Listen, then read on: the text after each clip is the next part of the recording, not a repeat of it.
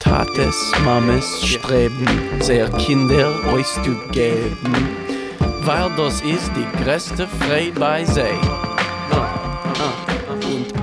Vous écoutez l'émission Yiddish Heint, le Yiddish au présent, présentée aujourd'hui par Gilles Rosier, produite par la Maison de la Culture Yiddish Bibliothèque Medem.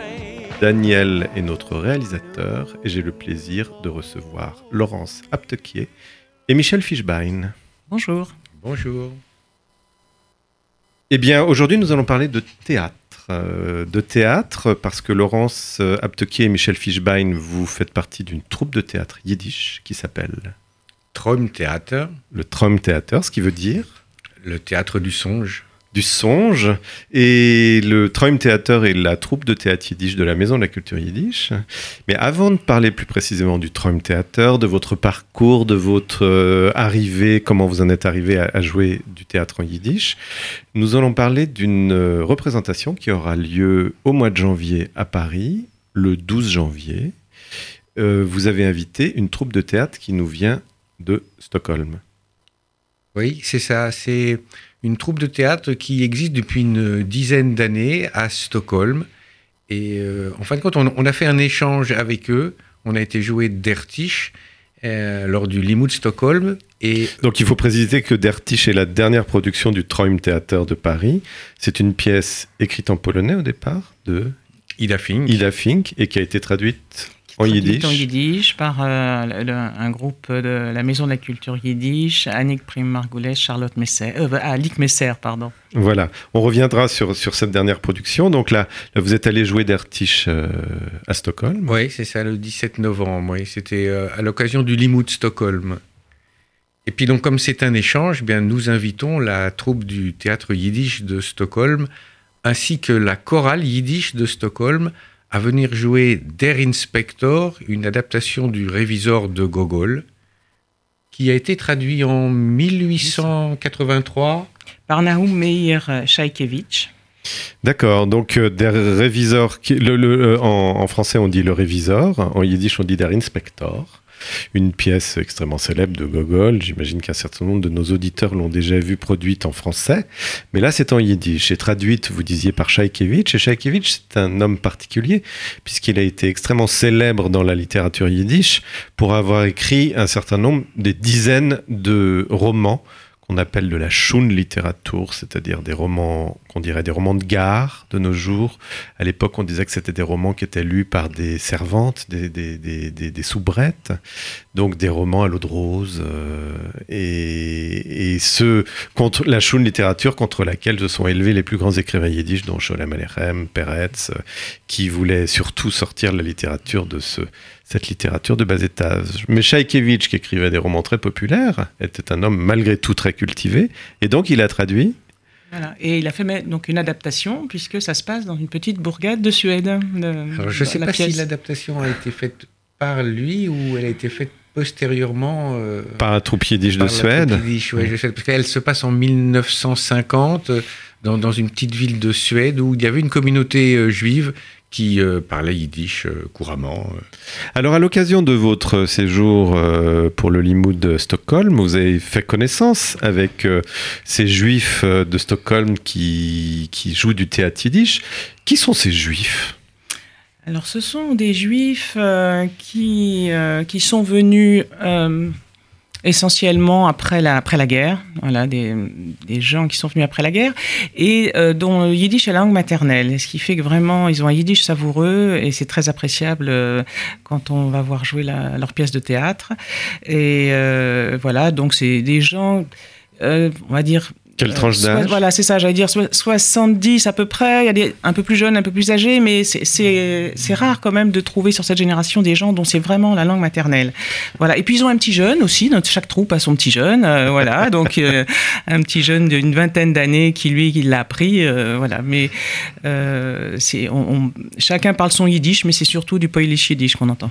Alors il faut peut-être expliquer que le, la majorité des, des, des, juifs de Stockholm sont, comme vous disiez, venus de Pologne après la Seconde Guerre mondiale, lors des différentes euh, vagues euh, d'émigration des Juifs de Pologne, parce qu'il y avait encore des Juifs en Pologne euh, après la Seconde Guerre mondiale, à peu près 300 000, soit des, des rescapés des camps de concentration, soit des personnes qui avaient trouvé refuge en Union soviétique pendant la guerre, soit des gens qui ont été cachés par des Polonais, mais qui ont dû partir pour la plupart petit à petit, notamment dans plusieurs vagues, une à la fin des années 40, une en 56 et la dernière en 1968. 68 hein, de Pologne. ouais. Et donc ces, ces, ces, ces, ces- ces juifs de Stockholm, ce sont les enfants ou, ou- ou ils étaient enfants lorsqu'ils ont dû quitter la, Ouais, Pologne. ça. j'imagine. Ouais, ouais, ouais. Et il paraît qu'il y a, il y a une, euh, une, une colonie, si on peut dire, encore plus ancienne, euh, qui date de deux siècles auparavant, euh, où les premiers juifs sont arrivés. Voilà. Mais qui eux ne doivent pas être yiddishophones de naissance. non, mais ça, on parle Ouais. de, oui, de la communauté juive de, de Stockholm. Et c'est une troupe nombreuse? Alors, ils sont, oui, c'est nombreux, hein, ils sont une petite vingtaine, je pense une petite vingtaine. Et alors là, à l'occasion, ils sont accompagnés par la chorale euh, de Stockholm, enfin la chorale euh, yiddish, yiddishophone euh, de, de Stockholm. Donc der inspector, le réviseur, va être joué avec des intermèdes musicaux? Oui, oui, oui, absolument. Oui, oui. C'est. J'ai eu l'occasion de voir la vidéo qui a été euh, prise quand ils ont joué à Stockholm, et c'est vraiment très agréable. C'est, c'est très rythmé. C'est, ouais, c'est, c'est un très, très grand plaisir. Alors, je dois dire que quand ils vont jouer à Paris, donc ils vont jouer au centre Rachi, hein, rue, rue Broca. Et la réservation se fait par internet sur le site internet du centre Rachi. de l'espace Rachi. l'espace Rachi. Mm, D'accord. Donc c'est le dimanche 12 janvier? À 18h. à 18h. D'accord. Donc on peut d'ores et déjà prendre ses places sur le site internet de, de l'espace Rachi. Le, lorsque vous avez joué euh, à Limoud, comment est-ce que ça s'est passé? Quel était le public Euh, Est-ce que d'abord à ce Limoud, il y avait beaucoup de participants Oui, il y avait beaucoup de participants, c'était un peu plus... 1400 personnes sont venues, oui. Enfin, pas pour voir notre spectacle, mais pour, évidemment pour le Limoud. Il y avait, euh, je crois, 60 à 70 conférences dans, dans, je crois, une quinzaine de salles en parallèle. Et ils avaient loué tout, tout, un, tout un building euh, avec des salles de, de conférences. euh. Et donc, dans votre représentation, le public, euh, il y avait combien de personnes dans la salle? Oh, je pense qu'il y en avait une centaine. Une centaine. Est-ce que oui. vous aviez la- il y avait des surtitres en suédois? Absolument. Est-ce oui, que oui. vous aviez la sensation que les gens qui étaient dans la salle, dans leur majorité, comprenaient le yiddish ou- Oui, oui, oui, oui, Oui. oui, oui. Donc le yiddish n'est pas mort en Suède. non, c'est même une langue, une langue minoritaire, hein, C'est- une langue Officielle. officielle. Alors racontez-nous ça. Qu'est-ce que ça veut dire, Laurence Aptiquier Euh, une langue minoritaire officielle, ça veut dire qu'ils peuvent se permettre de demander des subventions, euh, voilà, pour, pour organiser des événements, euh, dont j'imagine cette sortie, cette venue en France, euh, voilà, parce qu'ils sont quand même très nombreux. et entre la, Donc, la il faut financer leurs vingtaine, voilà, ils peuvent, voilà, ils peuvent faire euh, financer, voilà, leurs venues et leurs différents projets à eux euh, euh, en Suède. Parce qu'ils ont joué d'autres pièces avant. Ça fait déjà. Nous, on les a connus très récemment. Mais je pense que c'est la deuxième ou troisième pièce qu'ils ont mise en scène, qu'ils ont montée. Déjà, voilà. Donc, ils bénéficient de, de soutien financier non négligeable. Puisque nous parlons de traduction du russe en yiddish, là nous allons faire une petite pause musicale et nous allons écouter une chanson traduite de l'anglais en yiddish. En anglais, elle est célébrissime, c'est la chanson Hallelujah de Leonard Cohen. Et en yiddish, elle a été traduite et elle est interprétée par un merveilleux musicien qui s'appelle Daniel Kahn. Nous écoutons.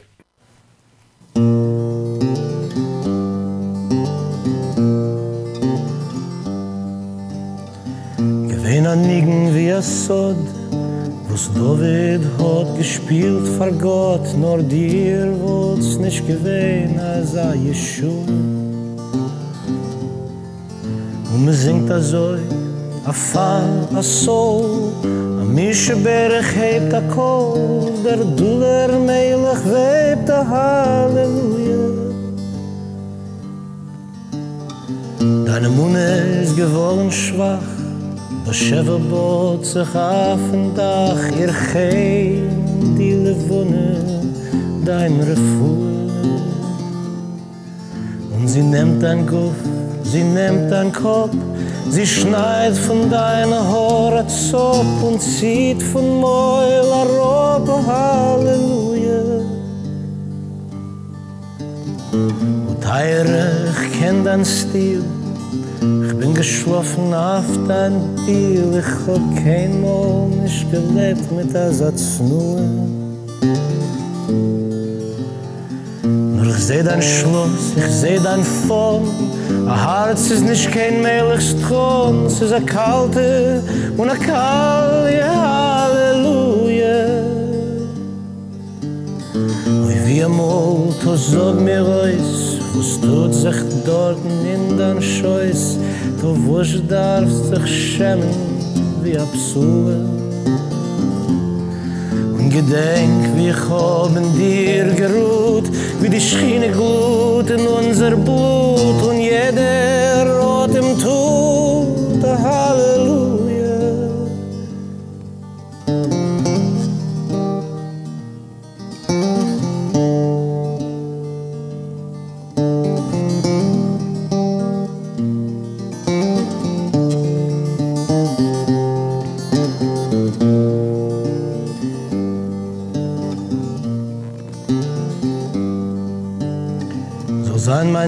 ist gar nicht da. Und Liebe soll sein und roh, a der Träum, zerbrochen und mechule. Sie nicht kein Gewein in Mitternacht, nicht kein bald Schuwe aufgewacht, nur an Elente kol keure Halleluja. Ich heures rufst du mich, mit Shem Hawaii läster ich, nur Meile, ich der Wart nicht kein Geule. Nur es brennt sich heiß in jeden Oss, von Alef Beis, gor bis in Sof, die Heilige und Kalle,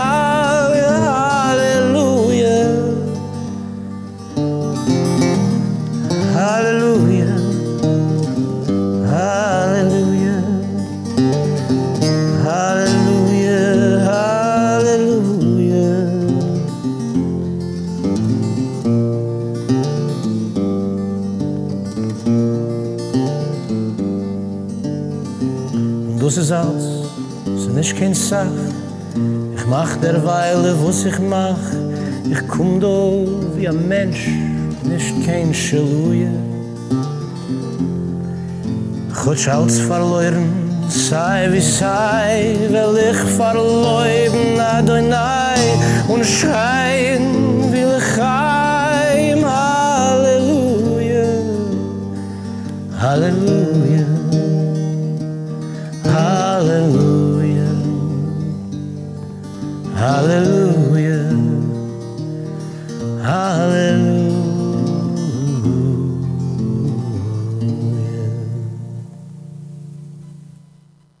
L'adaptation en yiddish de la très célèbre chanson Alléluia de Leonard Cohen, chantée par le chanteur yiddish Daniel Kahn. Euh, nous sommes, vous êtes à l'écoute de l'émission Yiddish Heint, le Yiddish au présent, produite par la Maison de la Culture Yiddish Bibliothèque Modem, Gilles Rosier est au micro.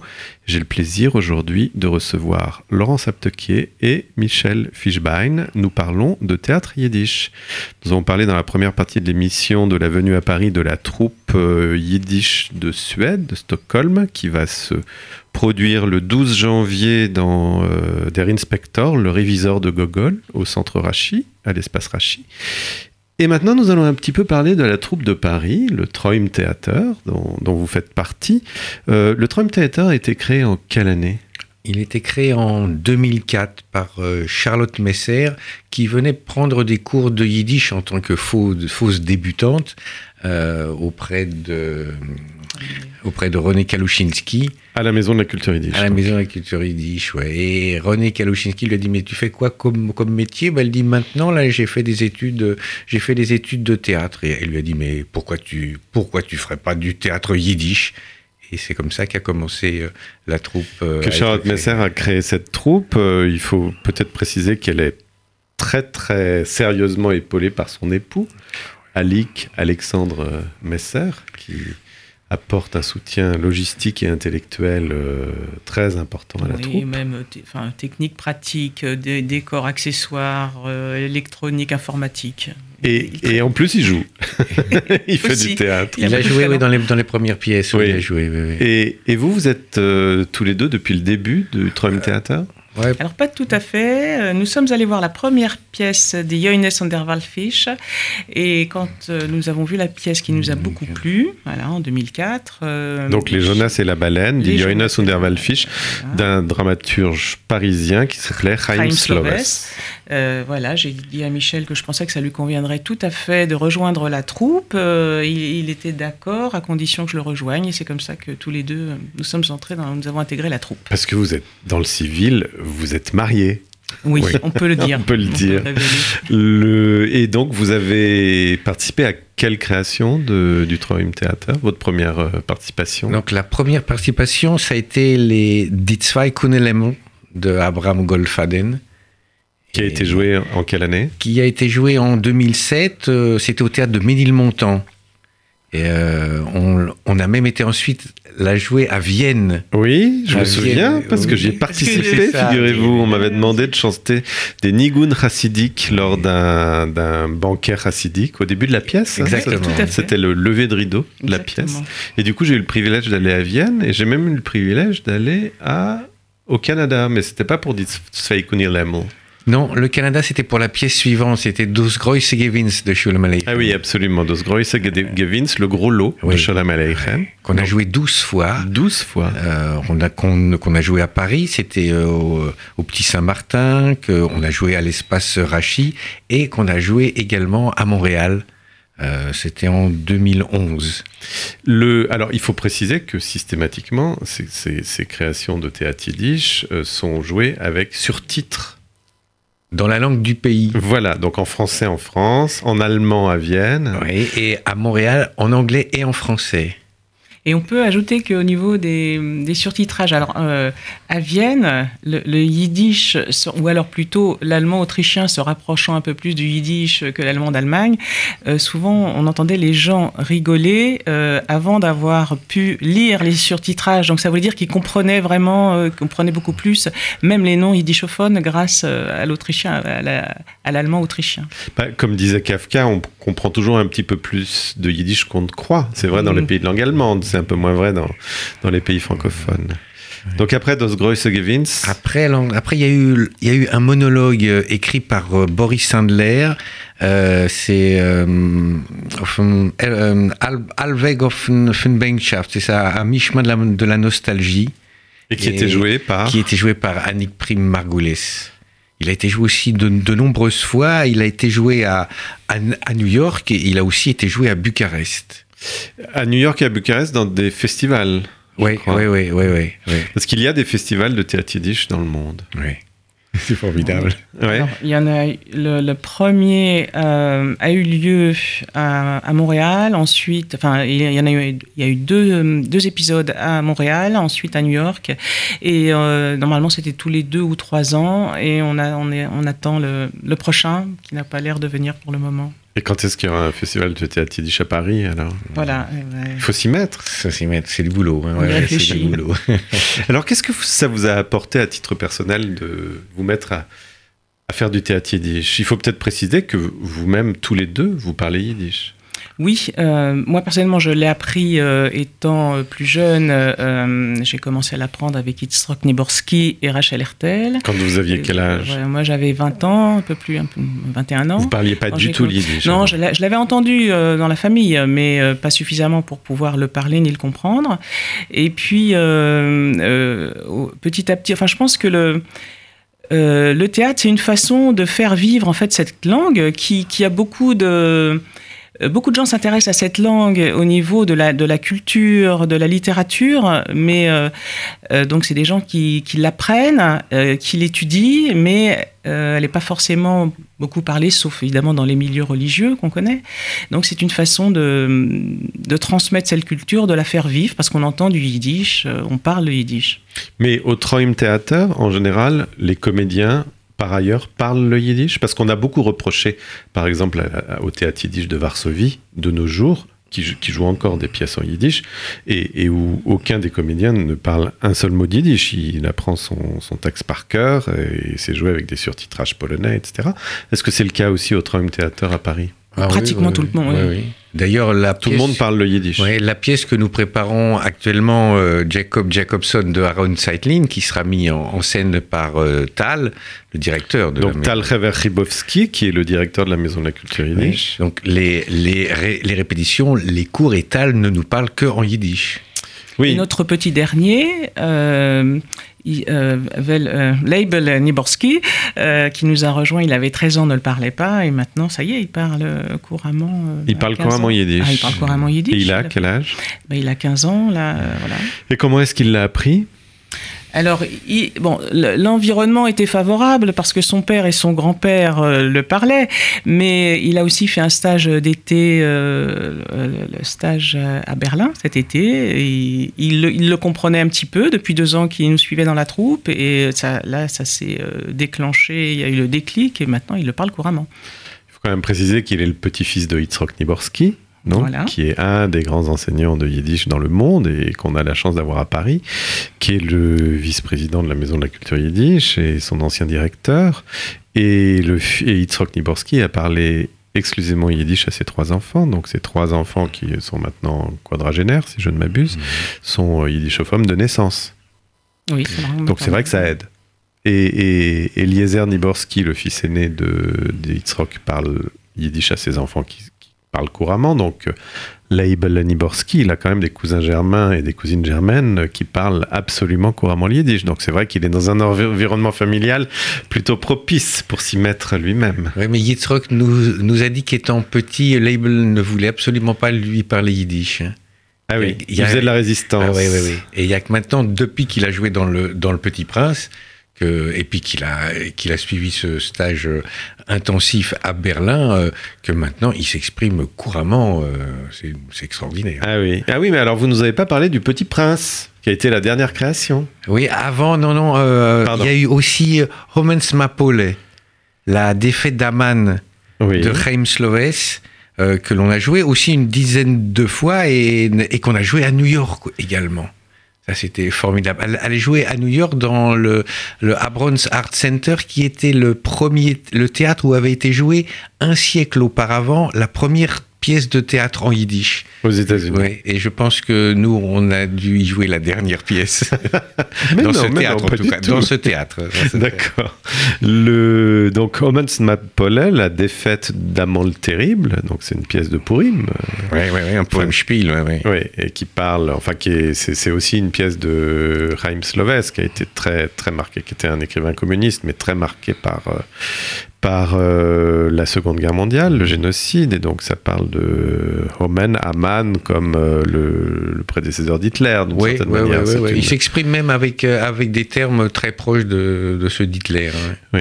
Et, et Chaim Sloves était un homme fondamentalement progressiste, communiste donc, mais qui pensait vraiment que la culture juive traditionnelle pouvait être un vecteur de culture contemporaine et, et progressiste, Absolument. justement. Donc ça, c'était l'avant-dernière création. Et la toute oui. dernière, Le Petit Prince. Le Petit Prince. Oui, alors ça, c'est le Petit Prince parce que Charlotte Messer voulait un petit peu se retirer euh, et, et on cherchait donc un, un metteur en scène et puis un, un jeune metteur en scène euh, israélien, euh, Amos Soren. Amos Amos Oren, Soren. Est venu euh, prendre des cours. de- de- de- D'ailleurs, c'était les cours chez euh, Lecoq, hein, c'est ça, je crois. Et, euh, et il a dit, moi, je veux bien vous monter une pièce, mais euh, en yiddish, mais c'est le Petit Prince. C'était la première fois que on, on mettait en scène une pièce qui n'était pas du répertoire yiddish euh, pur, et, et on a accepté. Et euh, on, euh, je crois Et que ça a donc, été un Amos. Oren, c'est quelqu'un qui connaît très bien le yiddish ou? Non, il l'a pris en même temps que nous. D'accord. Mais simplement, c'est un metteur en scène professionnel. Voilà. Oui, oui. Et qui, qui a assuré la traduction de ce Euh, texte? je crois qu'on a euh, pris la traduction de, de, de, de la, de la traduction de l'édition Allemande, euh, allemande ou israélienne. Je ne- Ah oui, parce qu'il y a eu une, une traduction euh, en yiddish par une maison d'édition maison allemande il y a une quinzaine d'années. Oui, c'est ça. Alors elle a été un petit peu revue, je crois, parce qu'il y avait, il y avait trop de, trop de germanicisme, mais, euh, Bon, on l'a joué. La base, c'était ça. Donc, vous avez demandé les droits d'adaptation, Absolument, etc., Gallimard, doit. oui, parce qu'avec Saint-Exupéry, il ne faut pas plaisanter. Ah ouais, Il ouais. faut pas faire de l'adaptation sauvage. Euh, et, et- et comment a été perçu ce, ce spectacle? Mais, euh, il a été très très bien perçu et, et puis les gens se sont aperçus mais que le yiddish, euh, ça pouvait aussi très bien aller euh, pour le Petit Prince. hein. Mais De toute- façon, le Petit Prince a été traduit dans presque toutes les langues. hein. Ap- Après Oh, la Bible, oui. je crois, c'est le livre qui a été le plus traduit. C'est possible, oui. Et, euh, et qui jouait le rôle du Petit Prince? Eh ben, c'est justement Label Niborski. Oui. D'accord. Donc, grâce au Petit Prince de Saint-Exupéry, on a un nouveau yiddishophone. Voilà, c'est-à-dire que quand on, a Âgé de com- on l'a 15 ans. joué plusieurs mois, quand on a commencé à jouer, c'était vraiment un petit petit prince, et euh, après plusieurs mois après, voire une année après, le costume était beaucoup trop court parce qu'il avait beaucoup grandi notre petit prince. Il a commencé à avoir de la barbe, c'est ça peu. On va faire une nouvelle pause musicale. Cette fois, puisque vous avez parlé de la troupe de, de théâtre yiddish de Stockholm qui vient avec aussi le chœur de Stockholm, là nous allons écouter un chœur américain qui nous chante euh, un poème mis en musique de du grand poète yiddish Avram Reisen et le poème s'appelle Borer At, béni sois-tu. C'est un poème de Haneke.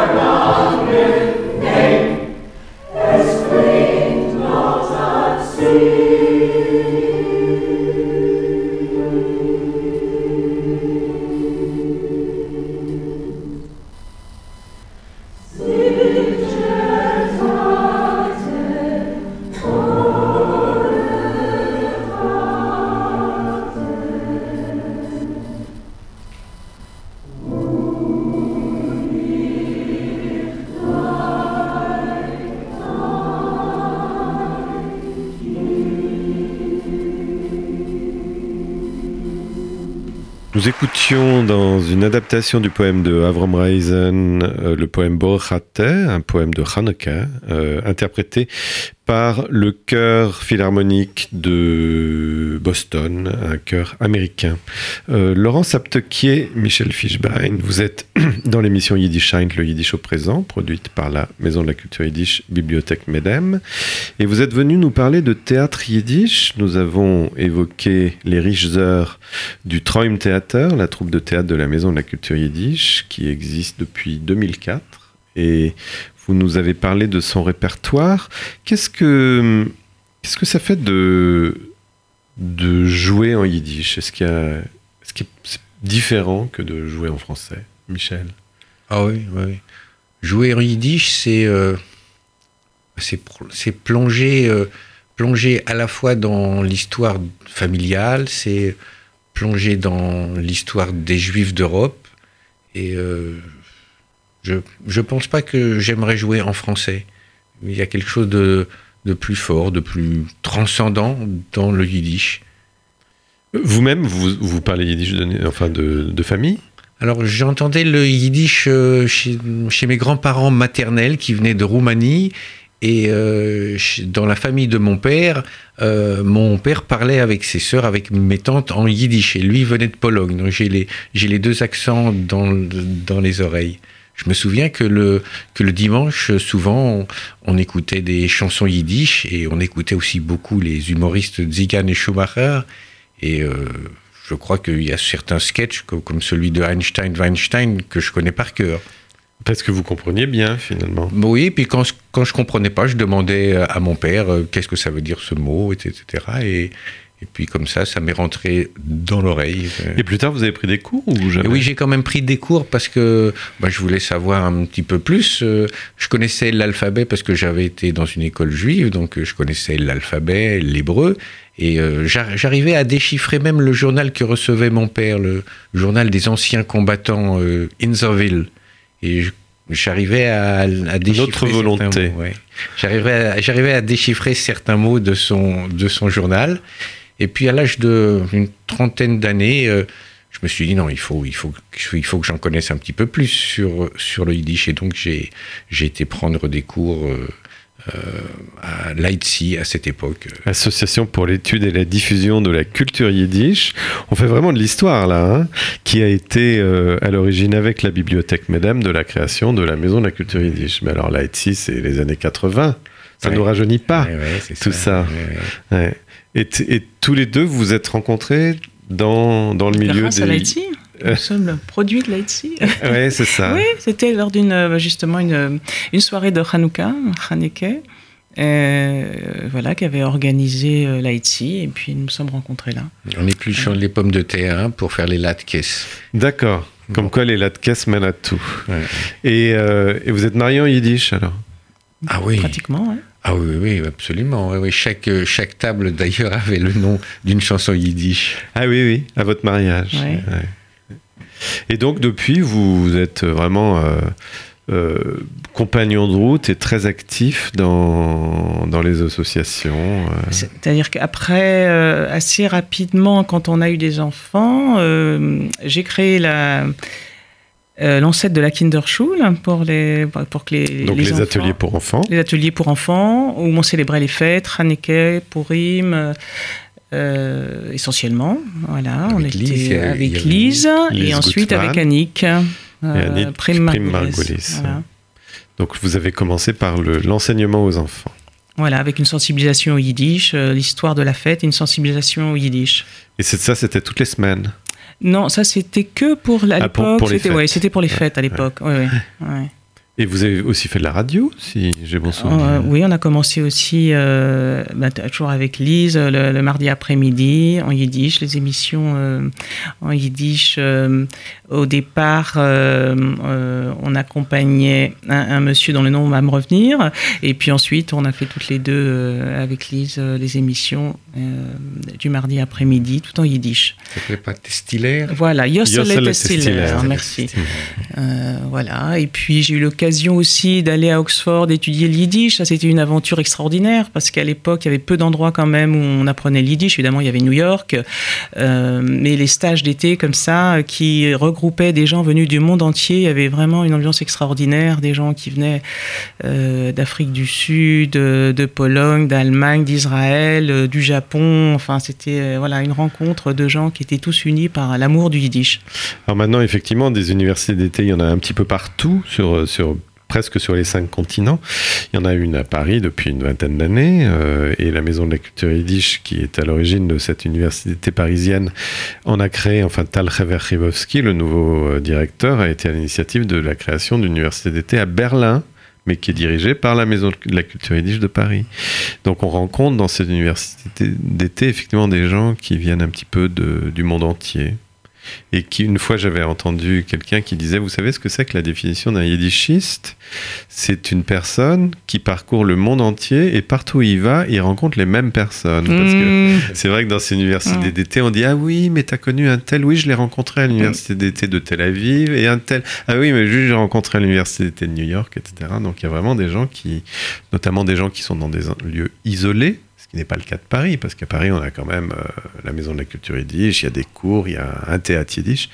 Mais il y a des gens très isolés qui sont seuls dans leur ville ou même dans leur pays et qui profitent de l'été pour, euh, pour euh, se faire un petit bain de jouvence en yiddish. Et, euh, le, et Michel Fischbein, donc à part, euh, à part euh, les cours de remise à niveau ou de, je sais pas comment on pourrait appeler, puisque vous parliez déjà yiddish quand vous étiez petit, vous avez appris à l'écrire à ce C'est moment-là. ça, oui, oui, oui, oui. J'ai appris un petit peu plus la grammaire. Ouais. Parce que, en fin de compte, quand on parlait yiddish à la maison, on- le yiddish populaire ne respectait pas trop hein, les, les règles. Et quand on lit, quand on lit de la littérature, ben, on s'aperçoit qu'il y a des déclinaisons. Et Il y a des déclinaisons respecter. grammaire. Oui, je me souviens de ma tante qui disait euh, il n'y a pas de déclinaison. On dit des tisch, De- des man, des fra. Et on, Et et on pas- avale la fin des mots pour éviter ça, les suffixes. ça. Mais quand même, quand je lui ai dit oui, mais si tu dis avec le monsieur, on dit mitman, tu dis pas mit de man. Elle m'a dit ah oui, effectivement, peut-être, oui, Mhm. peut-être. Euh, donc c'est à ce moment-là que vous avez découvert que le yiddish avait une grammaire. Exactement, oui. Est-ce que vous avez trouvé que c'était une grammaire difficile Oh non, comme j'avais étudié un peu l'allemand, ça me, ça me rapprochait un petit peu Oui, ce c'est-à-dire que quand, on a déjà étudié des langues avec des déclinaisons, c'est plus facile quand même. Oui, parce que moi je pense à, à mon père euh, quand je lui ai expliqué qu'il y avait des déclinaisons. Lui il parlait couramment, il n'a pas parlé à la maison, mais lui il le parlait. Quand j'ai commencé à lui expliquer qu'il y avait des déclinaisons, et ça, ça lui plaisait pas trop. D'abord parce qu'à l'époque, euh, on apprend toujours euh, avec euh, l'accent lituanien, donc c'était pas son yiddish, donc déjà euh, ça lui ça, ça n'était pas son yiddish et en plus je lui apprenais qu'il y avait des déclinaisons voilà. C'était euh, Alors comment est-ce que vous avez fait, vous, justement, avec, euh, avec cette difficulté? Parce que euh, vous, Laurence, euh, à la maison, vous avez entendu du yiddish provenant de quel endroit? Varche- Varsovie Voilà. Varsovie. Ouais, Donc vous êtes essentiellement. retrouvé dans des cours de yiddish où on vous parlait avec l'accent standard qui est plutôt plus proche de l'accent lituanien. C'est-à-dire, Voilà. pour faire court, on dit shul, alors qu'à Varsovie, on dit shil pour la synagogue. Voilà, donc euh, je me suis mis euh, à, à l'accent standard. euh, et puis, c'est avec le, justement avec le théâtre, pour y revenir, Charlotte nous a expliqué au début qu'il fallait que ce soit naturel et que chacun pouvait parler le yiddish qu'il avait envie de parler, qu'il connaissait. Et donc, euh, un peu par affection, j'ai voulu essayer de retrouver le yiddish de, de, mon père, essentiellement. euh, ma mère le parlait peu. Et, euh, et donc, je me suis mis. Mais alors, il y a un petit moment de confusion, évidemment, où on mélange un petit peu les deux accents. Et puis, le, le Yiddish reprend un peu le dessus. Et donc, dans la troupe, la majorité euh, parle Polish Yiddish. Voilà, par ceux qui l'ont appris plus, récemment, comme euh, voilà, Labeler.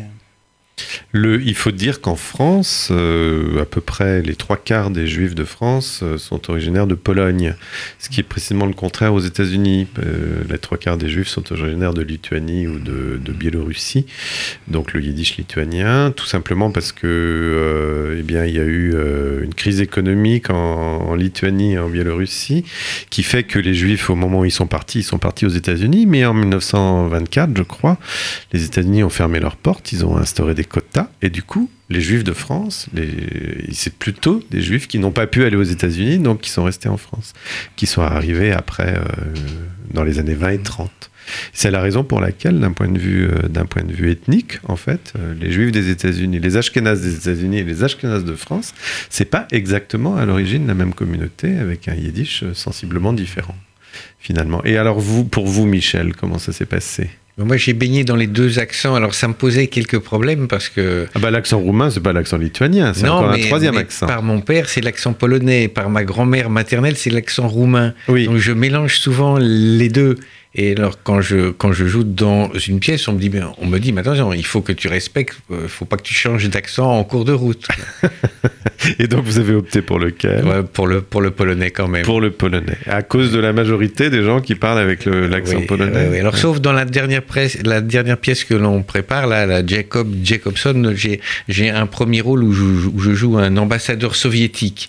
Alors là, je, je me suis un petit peu forcé et À parler litvak. de parler litvak avec l'accent russe. Avec l'accent russe. Et, j'ai un deuxième rôle, et là, je reprends dans le deuxième rôle, je reprends l'accent polish. Et alors, qu'est-ce que ça donne le Yiddish Litvak avec l'accent russe? Vous pouvez nous en faire euh, une phrase ou pas? Oui, ça fait un.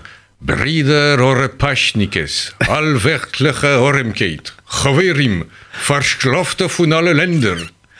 Très bien, très bien. Alors, Et, et on a Vellet, euh, qui lui euh, joue Jacob Jacobson et qui donc lui va parler euh, yiddish avec un accent américain. D'accord. Alors, Velvelet, il faut dire qui c'est. Parce Oui, qu'on a parlé de Leib Leibele, Liborski. voilà. Vel le- Vellet est le papa de Leibele Leibele. et le fils de Yitzhak D'accord, donc Velvelet de son nom euh, européen, disons Rodolfo, pas européen, puisque c'est un nom argentin, euh, puisqu'il est originaire ou né en Argentine. Mais euh, donc euh, euh, Velvelet Niborski joue aussi dans la pièce. Oui. Et il joue un Américain. Alors c'est quoi cette histoire euh, Jacob Jacobson, c'est qui ce monsieur? Où il est? Où se passe la pièce? Jacob Jacobson, c'est un, homme d'affaires, un businessman euh, américain euh, qui était en fin de compte le roi du bouton de culotte de New York. hein, quand même, il a, fait fortune comme ça. Il, se retrouve sur un, il se retrouve sur un bateau. Et ce bateau, sur, sur ce bateau, on trouve des types, des types d'hommes, on trouve des types de caractères, on trouve un général, on trouve un, un ambassadeur soviétique, on trouve un marchand d'armes, mais euh, on, y trouve aussi un travailleur, on y trouve des personnages types comme un poète, euh, comme une prostituée. Et il se promène, lui, dans ces deux mondes. C'est le seul juif, d'a- d'ailleurs, sur, sur ce bateau. Et, et on, apprend que, on apprend que la guerre a éclaté. Ça a été écrit en 1930. Euh, C'était assez visi- visionnaire parce que euh, après ce grand massacre de la Première Guerre mondiale, euh, Aaron Seitlin euh, voyait déjà le futur conflit et, tout le monde va périr, tout, le- monde va périr dans ce, dans ce conflit, sauf Jacob Jacobson qui lui va, va se retrouver dans le, dans le royaume des, le royaume des eaux. Mais je raconte pas plus. Donc c'est un peu 20 milieux sous les mers, votre Euh, histoire. ouais, manière. ouais. Alors Aaron Seitlin, on peut dire deux mots sur lui. C'était un ami intime de Isaac Bashevis Singer. Ils ont créé ensemble une revue en 1930, je crois, à Varsovie, qui s'appelait Globus. Et euh, d'une certaine manière, c'était aussi des écrivains, par exemple, c'était pas des écrivains engagés politiquement, ils n'étaient pas de gauche, euh, ils étaient un peu singuliers dans, dans la culture yiddish de Varsovie. Euh, et Aaron Seitlin, un grand poète et un grand dramaturge, donc, dont vous allez interpréter Jacob Jacobson, et ça, ce sera Ce sera euh, vraisemblablement au, au mois de novembre. On- Donc il y a encore du Il travail. y a encore du travail. on travaille dessus. Alors c'est, une pièce qui était presque tombée dans l'oubli. Elle a été redécouverte par Yitzhak Niborski. Ah oui? Ouais, ouais. Mais elle a été traduite en français. Elle a été traduite en français, oui, oui, par euh, comment il s'appelle déjà? Jacques Mandelbaum. Jacques Mandelbaum, Et, c'est ça, et- ouais. et paru dans un des deux tomes des éditions L'Arche de théâtre yiddish qui qui sont parus il y a 25 ans peut-être, ou 30 ans. Oui, bien 30 ans. hein.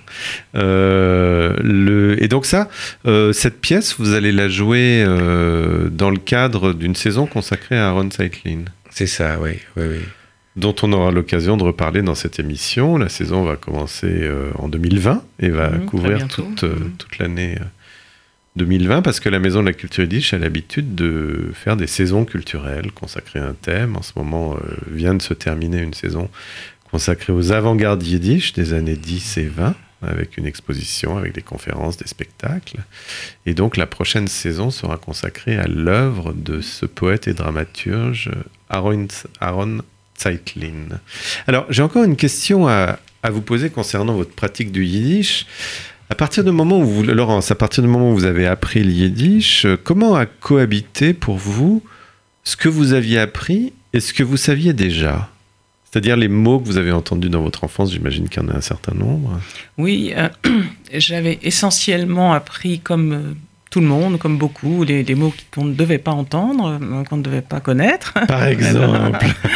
Non, non, ouais, non, mais surtout, euh, plutôt quand on ne Des devait pas secrets, pas des comprendre. grossièretés, Voilà, vous oui, voilà, dire, voilà, ouais, ouais. Mais euh, ça a été assez facile parce qu'en fait, j'avais très peu d'acquis. Mais en revanche, euh, il y a des, des expressions dont je connaissais vraiment la, la diction, l'accent. Euh, voilà, c'est ça la différence parce que je l'avais entendu, mais assez peu finalement. Et vous avez des et exemples des petites, qui vous et des petites expressions. euh, Ce que vous disait votre mère ou votre grand-mère ou votre grand-père? Euh, Alors, euh, mon papa, il disait par exemple guérir, Kassen. Ça, je ne sais pas si ça se dit beaucoup, ces petites expressions idiomatiques. bouger, bouger de la tête, bouger de la cafetière, comme on dirait, voilà, un petit peu fou. Euh, Dérangé de la cafetière. Voilà, des petites choses comme ça. Euh, en, en voiture, euh, qu'il disait mon papa? Schneller, die Heide mit un Kakemaike. Euh, et, et c'est drôle parce que ça, Haïda, justement, je l'ai eu dans le texte et il y a quelqu'un qui me disait, mais on dit pas, on dit, ah, c'est écrit, ah oui, parce que c'était en russe et c'est écrit. euh, Haïda, et je disais, oui, mon papa il disait Haïda, Haïda, avec l'accent, voilà. Ouais. Haïda. Euh, des petites choses comme ça. Euh, bon, un Geshpat, ça c'est tout. Et on vous Euh, souhaitait jamais des choses, enfin des expressions. ah, euh, euh, Kenainore santé. Poupoupou, là, tout, voilà, ça, tout le monde l'a entendu. euh, euh, voilà, essentiellement ça. Je sais pas si euh, de ton côté tu as eu des. Non, tu te rappelles d'expressions euh, qui ont marqué ton enfance Est-ce que tout à coup, dans un cours d'Yiddish, vous avez eu la lumière qui s'est allumée en vous disant Ah, mais bien sûr, cette Ah oui, alors par exemple, Mirchem, Mirchem. Mirchem. Alors, Mi- Mirchem Badir, Mirtsachem. Enfin, tout, je, je pense que. Je ne sais pas si c'est une interprétation qu'on dit Meherchoin Badir. À, à mon avis, ça, ça peut venir de Mirtsachem, Mirtsachem.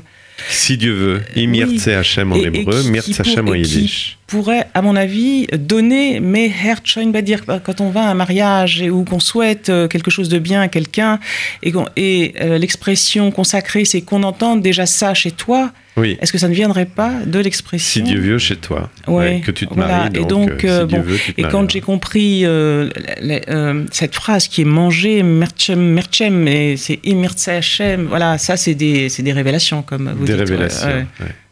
Et, et vous n'avez pas été dérangé justement par les différences d'accent Parce que souvent dans les cours d'Yiddish, moi j'ai été enseignant, les gens disent Ah bah oui, mais ma grand-mère elle disait pas comme ça. Et puis, euh, et puis moi je suis pas venu apprendre le Yiddish lituanien, je suis venu apprendre le Yiddish Non, polonais. j'ai- j'étais très jeune, j'étais très, très docile, très contente d'apprendre le yiddish, donc euh, ça m'a pas dérangé. euh, mais mais j'étais très contente quand je retrouvais des expressions que je connaissais. Entendu. On peut peut-être rappeler, avant de se quitter, la raison principale pour laquelle vous êtes venu aujourd'hui. C'est pour annoncer la venue à Paris de la troupe de théâtre yiddish de Stockholm, qui va se produire le 12 janvier à 18h. à l'espace Rachi, dans une production, une traduction en yiddish de la pièce Der Révisor, le, le Révisor, le Der Inspector de Gogol, une pièce russe donc, Avec surtitre en français. avec surtitre en français et avec les chœurs de la chorale yiddish de Stockholm. Laurent Saptequier, merci. Michel, Michel Fischbein, merci également. Revenez quand vous voulez dans l'émission Yiddish Heint, le Yiddish au présent. Produite par la Maison de la Culture Yiddish euh, Bibliothèque Med- Medem. C'était Gilles Rosier aujourd'hui au micro avec Daniel à la réalisation. À bientôt et bonne fête de Hanouka. Getiantef. Getjantef. Tates, Mames streben, sehr Kinder euch zu geben, weil das ist die größte Freude bei ah, Und als Gott helft, sie sehen unter der Gruppe das Kind stehen,